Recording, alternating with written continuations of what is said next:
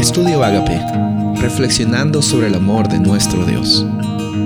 El título de hoy es La Guía del Espíritu, Romanos 8, 14 al 16. Porque todos los que son guiados por el Espíritu de Dios son hijos de Dios. Y ustedes no recibieron un espíritu que de nuevo los esclavice al miedo, sino el espíritu que los adopta como hijos y les permite clamar, Abba, Padre. El mismo espíritu les asegura a nuestro espíritu que somos hijos de Dios.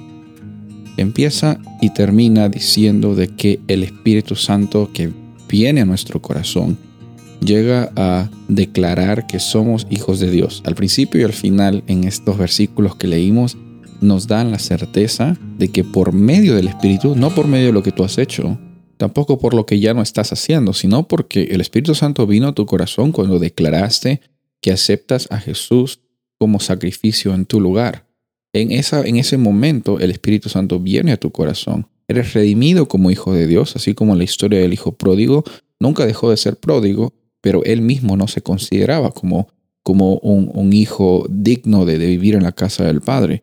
encontramos también que el, el, Espíritu Santo no tiene, cuando viene a tu corazón, no tiene como propósito esclavizar tu vida con miedo. Hemos dicho muchas veces que el miedo nunca es una estrategia el temor no es una estrategia. Instigar al miedo nunca es la estrategia que Dios usa. Dios no te manipula por medio del miedo para que dejes hacer las cosas malas y te pongas a hacer las cosas buenas.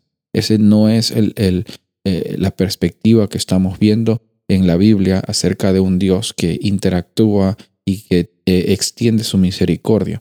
Obviamente también vemos que el Espíritu Santo nos, nos guía. Obviamente eso significa que que hay un, camino en el cual eh, caminar por, por, por, esa senda nos va a traer eh, bendición, nos va a traer eh, la oportunidad de, de, glorificar a Dios y también mostrar a otros sobre el carácter de Dios. Sí, es cierto. Pero como hemos visto en este versículo, todo empieza y todo termina porque el Espíritu Santo es en tu corazón.